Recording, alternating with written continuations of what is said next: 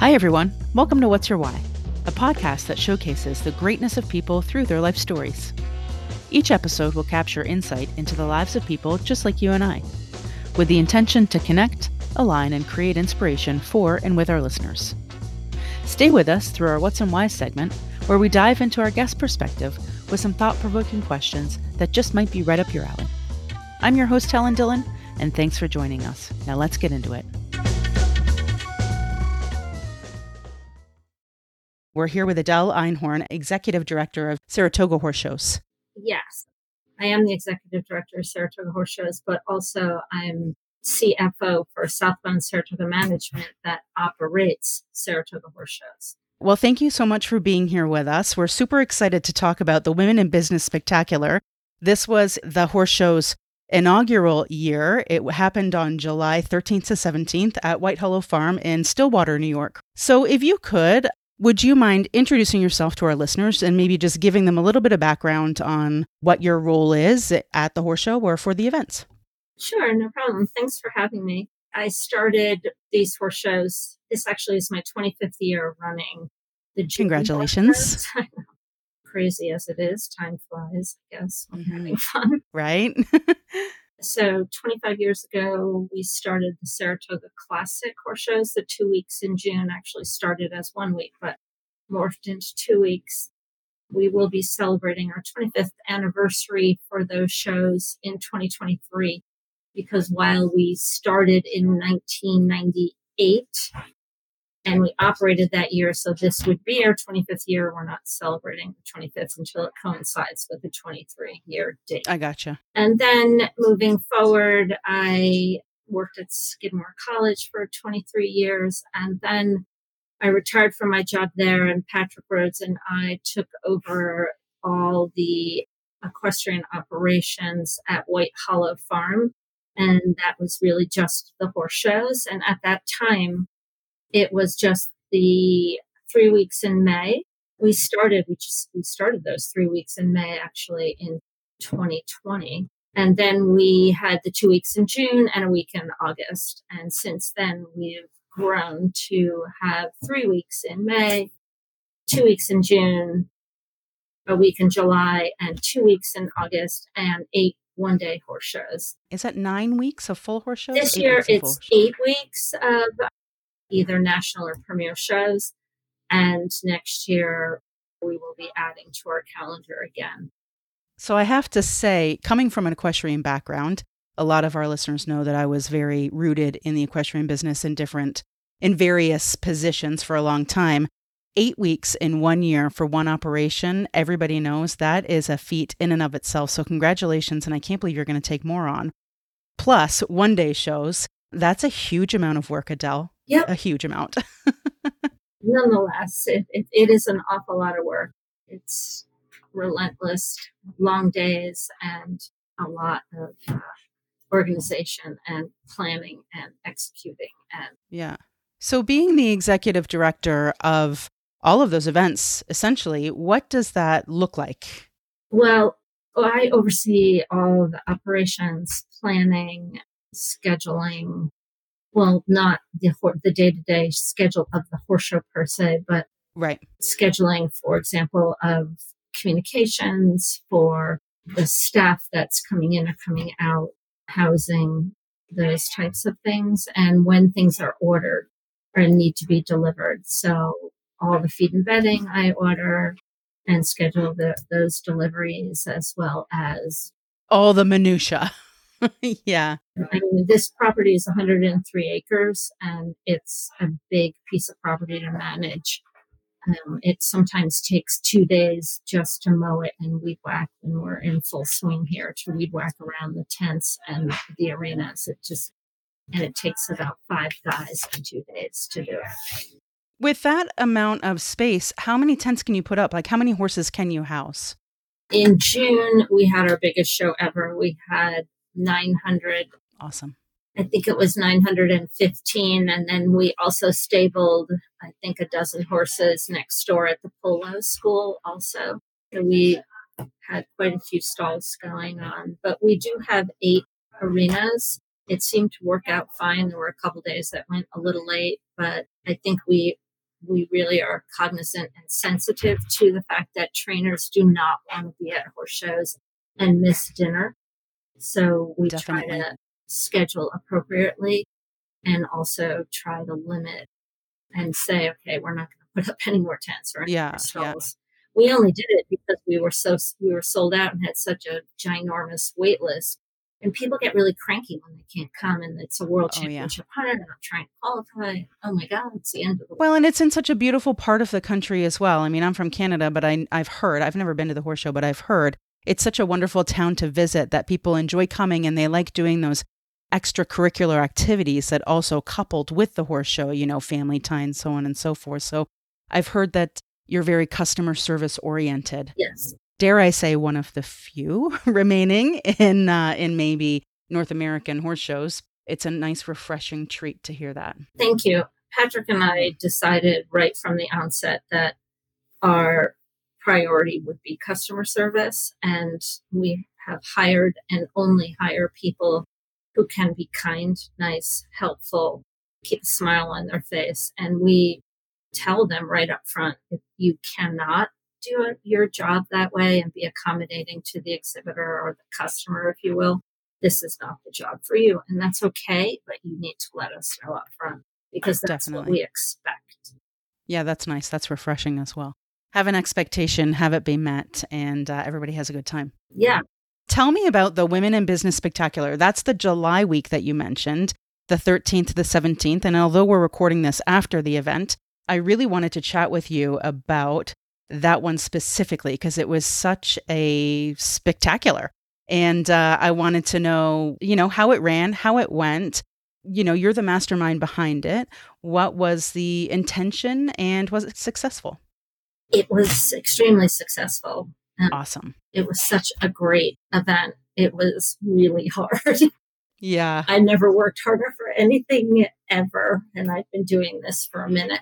Yeah. But 25 years into it, honestly, I'm telling you, it was overwhelming. But I had the luxury of working with extraordinary women and those who supported the effort, who also worked so hard. If you could just have seen and witnessed all the women, every one of them, from the jump crew to the women that were on equipment and the course designers and the gates and just everyone who was on hospitality and awards. It was amazing. So I was very lucky to have that group of people to help bring it to fruition. Definitely. Definitely. How did you come up with it, or what sparked your interest in running a horse show this way? I will tell you. So I sit in the office I'm sitting in right now. A lot of people don't think that I can hear them right down this hallway, and I can hear everything. And I hear the guys come in who are doing, for example, feed and bedding. And I've used this example several times, but it's not only about feeding bedding. It's even when they come in, it just seems like it's so one task at one point in one time. And I joke about it with the show secretaries, who are all women. And I have been joking about it for years. I'm like, I can't believe he's taking one order. He's going to go deliver one order. And then he's going to come back and get another order to go deliver one order. And I'm like, why doesn't he take them all and figure out where, you know, like create an Excel spreadsheet like we all would do. Yeah. And figure out, okay, because the middle of the property has tents, 2, 3, 4, 5. And one is up top and barns this and that. And we joked about it. And I said, God, we got to run an all-female horse show. And it was a concept for about a year. And then I was listening. I serve on the USHJA's Amateur Task Force. Okay. And I, of course, listened in on the webinar that USEF conducted for their amateur task force, which was separate from the USHJA task force. And they in fact actually made rule changes to the amateur, or made changes to the amateur rule.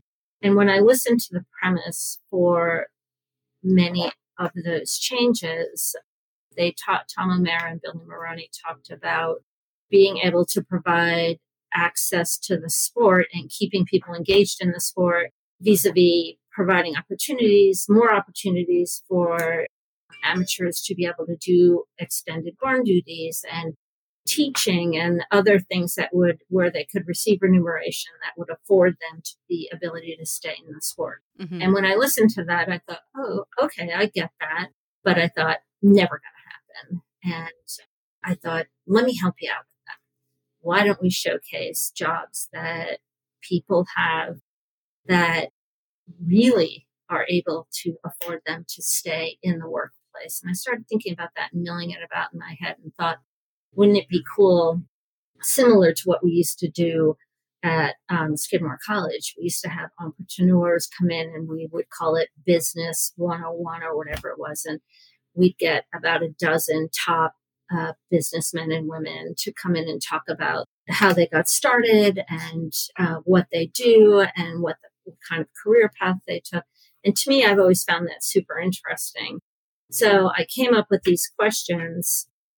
And they are, what exactly do you do? How'd you get to where you are today? How would I get to where you are today if I chose to follow the same or similar career path? And if you had a redo, would you do it again? Those are the same questions that we asked all of the guests in the special series of What's Your Why podcasts. And those are also the same questions, of which about 200 women have answered at this point now. Amazing. And, we've put them all, well, actually, I don't know if they're all in there yet, but because we keep getting them. I even got one today, but we have uploaded them into a little flip book. And so cool. Everyone who has done it will have access to that. But anyway, that was part of my premise for wanting to do this. And I thought, why don't I combine running an all-female horse show? Because we've always wanted to do it. Why don't we just do it and showcase women in business? And I thought it could be a super cool opportunity. And I was like a hamster on a wheel. I had so many ideas. I really had to slow myself down. Right. I would wake up in the middle of the night and write something down because I thought, oh, we could do this, and oh, we could do that. But the more I talked about it, everybody thought it was such a great idea. And then I proposed it to USEF and to Tom O'Mara and Billy Maroney. And they thought it was a good idea, too. And they thought it was what the sport needed, and it did support their initiatives, and it would help provide access, and it was for the good of the sport. So they let me have a mileage exemption and have the July date to do it, because I didn't have another date to run that horse show. And to do something like this, I can't do it this or next week because it's pony finals and derby finals. And then for our June shows, there's no way I could try to bring in people who manage all of that and run a horse show that is at that capacity. It would fall on its face. So, and in May, it's too cold and not everybody's up here yet. So July was really the perfect time. Yeah. So there it is. The idea was obviously to put people in place that could multitask rather than monotask. And I don't want to make the conversation about like battle of the sexes, but it certainly would showcase women in roles that maybe historically or typically were carried out by men. Absolutely. And yours is really maybe the first horse show to really showcase that and draw some light to that. Yes? Yes. I was driving the water truck for the first time. Right. I was going to say, what did everyone do?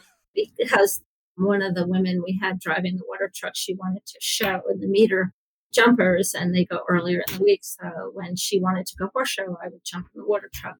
And I've said this before, thank God Tuesday was practice day. Yeah. Because everybody needed a little bit of time to get used to.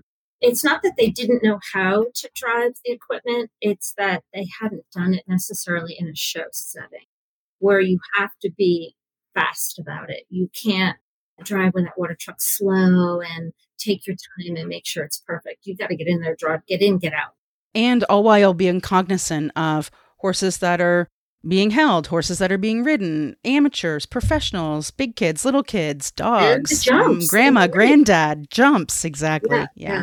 I will say by Thursday morning, even end of day on Wednesday, we were at a point where I had two tractors and two water trucks in a ring going around. Wow. In our Grand Prix ring. It's 220 by 300, so it's a really big ring. Oh, yeah, that's huge. So we operated just like professionals. The women did an extraordinary job. In fact, I have two of those women here at this horse show for the next 2 weeks on equipment. Oh, great. Yeah. Because why not? Because why not? So those two women will be here tomorrow. And I have another woman that we had from Texas that is on our jump crew that she's came back. We hired her back. She was extraordinary. In showcasing women, what other special events? Did you host any special events at the Women in Business Spectacular that really showcased women as well? We did a trainer symposium. We did a medical, women in the medical field. So I had surgeons, two female surgeons from Rood and Riddle, and that was super interesting. They coupled with a female vet, a female podiatrist, and a female farrier, and one like a kinesiologist. So, and also the woman from Beamer was here. So there was a panel of about 8 of them, and they did a Q&A and talked about their career and what they would do differently and answered questions and just interacted with the crowd. And it was really great and really interesting. I learned so much from that myself. I thought it was, just asking them what their number one surgery was, and it was not colic, which I was surprised at. Now that is from the facility in Saratoga. So we also, that hospital, Rood and Riddle Hospital, does deal with a lot of thoroughbreds. So I was questioning, is it indigenous just because of that? But it was really interesting. And they talked about new preventative medicine techniques and all sorts of things that you can do to help your horse, how the field is changing just even in the past 5 and 10 years, and how they're excited to see how it does change again moving forward in the next 5 and 10 years, and how it's become more equitable for women over the past decade, which is super interesting. But that was great. On top of running the horse show, you ran these symposiums as well. Yeah, that's a big lesson I learned. I can't do all of that myself. Next year, I need more help. You need an assistant. More than that. Yeah, it was hard. We ran about 3 events a day on top of the horse show, and we learned a lot about trying to do that. In addition to those couple things I mentioned, we also had a how to judge. So Jennifer Hinman talked about, she judged a class, and she judged it with about, I don't know, maybe there were 25 people there. Some of them were children. Cool. Everybody got a judge's card, and then they learned how to take the notes. And she talked about what to look for, and I thought, and people loved that. We also had business panel. I had Jackie Transmere who's director of all operations for Andre Dignelli from Heritage Farm. Okay. Yeah. We had a lawyer. We had a financial person. I mean, we just offered so much course designing, all sorts of things that you could. Super educational for anyone that wanted to tap into it, right? Yeah. And really learn about how these roles shape and form and how women can fit into them, for sure. Yeah. Awesome. It was really great. Danny Waldman, she was so wonderful. She was great. For anybody that doesn't know Danny wears feathers in her hair, and they're amazing. Yeah, and she had beautiful purple feathers in her hair that day, and she was so cute. She gave them to some of the little kids. Oh, cute. Take it out and give it to a kid. I love that. It's really sweet, yeah. So in light of your 4 questions that you have been, which have really been the basis of getting people involved. Your final question is, would you do the same thing again if you could go back and have a redo? So I'm going to present that to you. Would you do it all over again? Absolutely. I can't wait to do it again. And because right now I'm a firm believer in anything that you have to give it 3 times. I used to own a restaurant, and every recipe we tried, we would tweak a little, and on the 4th time you put it out, it was like, oh, that's perfect. But it took 3 times to get there. And I believe that we need to do it for another few years to get it to the point where it's like just cogs in a wheel, and it just moves forward, and it runs smooth. And I would definitely do this again. And I learned for example, with those events, that we need now to offer more events on Tuesday and maybe even on Monday. Right. The off days of the showing. Yeah. Or one of the things I thought of perhaps was to offer lunch and take a 30-minute break at lunchtime and provide all the exhibitors with lunch or snacks or something that they can just factor that into the schedule, because everybody needs to eat. And I've heard that a lot from professionals, that they say that a lot of times they don't get to eat lunch and they eat it on the fly, or they have to be in the ring. And if we just took, it doesn't even have to be 30 minutes. It could just even be 20 minutes and did something then in the middle of the day, that might work. But the events that we had on Wednesday and Thursday worked during the pro day, on the pro days, but Friday, Saturday, and Sunday, it was difficult. Really. Just so busy. Yeah, that's when all the amateurs and juniors show. Everybody had so much going on. But during the course change and the water and drag at the Derby, that worked out. So we just found pockets of time that we know now what we want to do and make it better. I think we can get there. Great. Well, all of the feedback I've heard is that you're already there. I mean, even though you're going to tweak it for your, 3 times and then beyond, I'm sure. I've heard that it was uber successful, and I definitely want to wish you congratulations. It's been wonderful working with you on our special series that we did for the women in business. It's been enlightening and very educational, and I appreciate your time and your effort all the way around, Thank you so much. Absolutely. I've gotten a few attaboys, attagirl, yeah. Which is nice, because we really, I said, I'm going to make this happen. And I set out to do something that I set the bar way high. And the only goal that I set for myself that I didn't reach is I really wanted to have 300 women answer those questions and submit them online. And I did get over 200, but then I just didn't have the time to pursue it anymore. Well, don't beat yourself up over that. That's a great turnout. My whole thing is the philanthropic aspect of this, which is the fact that all those 200 some odd women agreed to pay it forward by donating their time to collaborate with the other women and with someone who was interested in hearing their story. And to me, it's not only educational, but it is philanthropic, because it's women helping women. There's such value in talking to other people and listening to the mistakes they've made along the way. Whether you choose to take those mistakes and learn from them or not, that's your call. But it's beneficial for anyone to listen to someone's story. Knowledge is key. Knowledge is key, and networking is the number one answer in moving forward, not even getting ahead, but just moving forward. It seems like that's a reoccurring theme in life. And what I said to you from the beginning, that I'm a firm believer in education, but also my premise is that I think it takes creativity, innovation, and collaboration to get anywhere in life. And that's what this event was about. It was creative. It was completely collaborative, and it was innovative, because no one has ever done it before. And it is something I think that can be taken and morphed into other things, and it should go to other horse shows, or it's something that can be taken nationwide. I think it's a cool concept, and I think there's a lot of benefits still to be had for a lot of people with this type of. Definitely.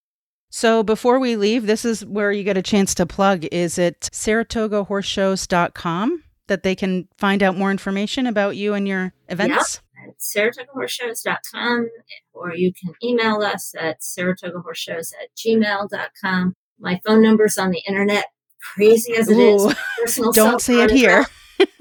Feel free to call me and share your ideas. I mean, I'm open to speaking with anyone about this event, and anyone who has ideas. We're both Patrick and I have put our phone numbers out there because we want to be accessible and helpful and make your horse show experience the best it can be. Awesome. On that note, I will wish you congratulations again and not take up too much more of your time, but thank you. Thank you. It's been a pleasure. Absolutely. And we'll stay tuned for Women in Business Spectacular happening in 2023, I'm sure. I hope so. Thank you so much. I'd like to thank everyone for joining us for this episode of What's Your Why, our listeners, guests, and our sponsors too. It's our hope that you enjoyed your time with us and possibly gained some new perspective as well. It's said that we can learn something new every day if we just listen, and that knowledge has a beginning but no end. Thanks again for listening. Until next time, be safe, be well, and remember, always leave people better than you found them. A Twisted Spur Media production.